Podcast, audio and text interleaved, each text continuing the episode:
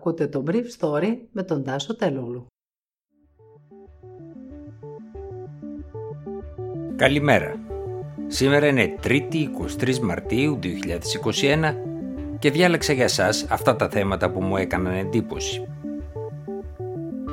Ενώ σχεδόν ένα εκατομμύριο άνθρωποι είχαν εμβολιαστεί χθες το βράδυ με την πρώτη δόση του εμβολίου, το ένα μετά το άλλο τα νοσοκομεία της Αττικής στέλνουν σήμα ότι δεν μπορούν να πάρουν άλλους ασθενείς με COVID.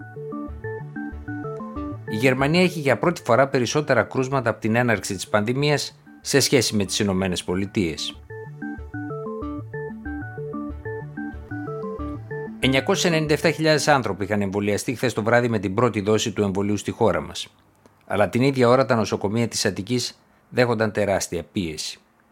Ρώτησα χθες το βράδυ έναν κρατικό αξιωματούχο αν η πίεση είναι αντίστοιχη με εκείνη στα νοσοκομεία της Βορείου Ελλάδος το Νοέμβριο του 2020 και μου είπε ότι τα νούμερα και εκείνων που βρίσκονται σε κάθε εφημερίδα στις πύλες των νοσοκομείων της Αττικής είναι πολύ μεγαλύτερα από αυτά της Θεσσαλονίκης.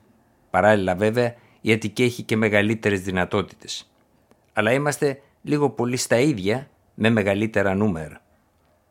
Κάνουμε επιθετικά εξητήρια καθώς οι άνθρωποι είναι νεότεροι, αλλά ο ρυθμός της πανδημίας είναι ταχύτερος με ολόκληρες οικογένειες να βρίσκονται συχνά στο ίδιο νοσοκομείο ή και σε διαφορετικά νοσοκομεία επειδή δεν βρήκαν στο ίδιο νοσοκομείο κρεβάτι, είπε στο brief story διοικητής Μεγάλου Νοσοκομείου της Αθήνας. Μπορώ να γεμίσω το αμφιθέατρο του νοσοκομείου με κρεβάτια COVID, αλλά λείπουν τα χέρια για να τους φροντίσουν, μου είπε πανεπιστημιακός που εργάζεται στο ίδιο νοσοκομείο και πιστεύει ότι η επιστράτευση των 206 γιατρών στο λεκανοπέδιο θα μπορούσε να αμβλύνει το πρόβλημα. Αλλά δεν βλέπουν όλοι οι γιατροί του ΕΣΥ με τον ίδιο τρόπο τη χθεσινή επιστράτευση αν και συμφωνούν ότι το προσωπικό των δημόσιων νοσοκομείων είναι πολύ κουρασμένο. Χθες ξεκίνησε ο εμβολιασμός των μεταμοσχευμένων στα νοσοκομεία της χώρας. Ο κ. Μάριος Θεμιστοκλέος, Γενικός Γραμματέας Πρωτοβάθμιας Φροντίδας, ανακοίνωσε τις παραδόσεις των εμβολίων για τον επόμενο μήνα. Από τη Pfizer είπε περιμένουμε περισσότερες από 1.100.000 δόσεις, συνολικά 4 εκατομμύρια το τρίμηνο, από την εταιρεία AstraZeneca 450.000 δόσεις και από τη Moderna 100.000 δόσεις.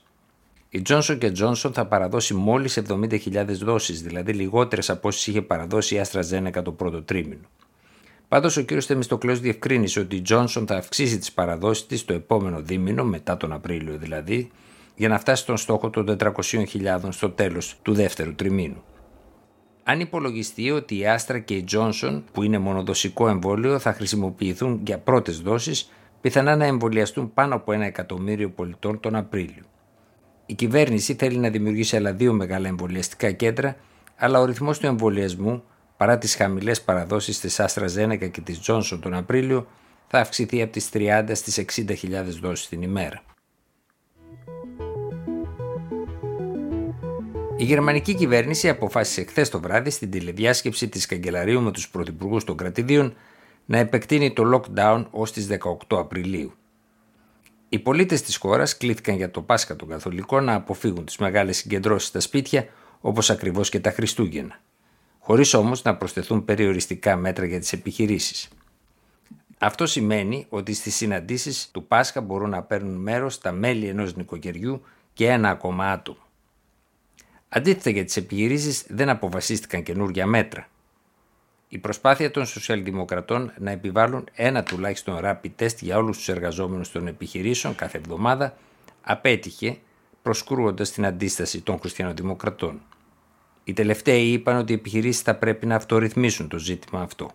Η συζήτηση πάντως δεν έληξε και θα επανέλθει στην επόμενη συνάντηση των πρωθυπουργών των κρατηδίων με την κυρία Μέρκελ.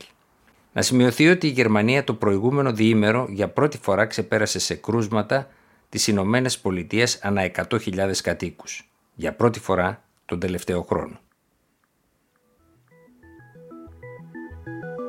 Ήταν το Brief Story για σήμερα 3η 23 Μαρτίου 2021.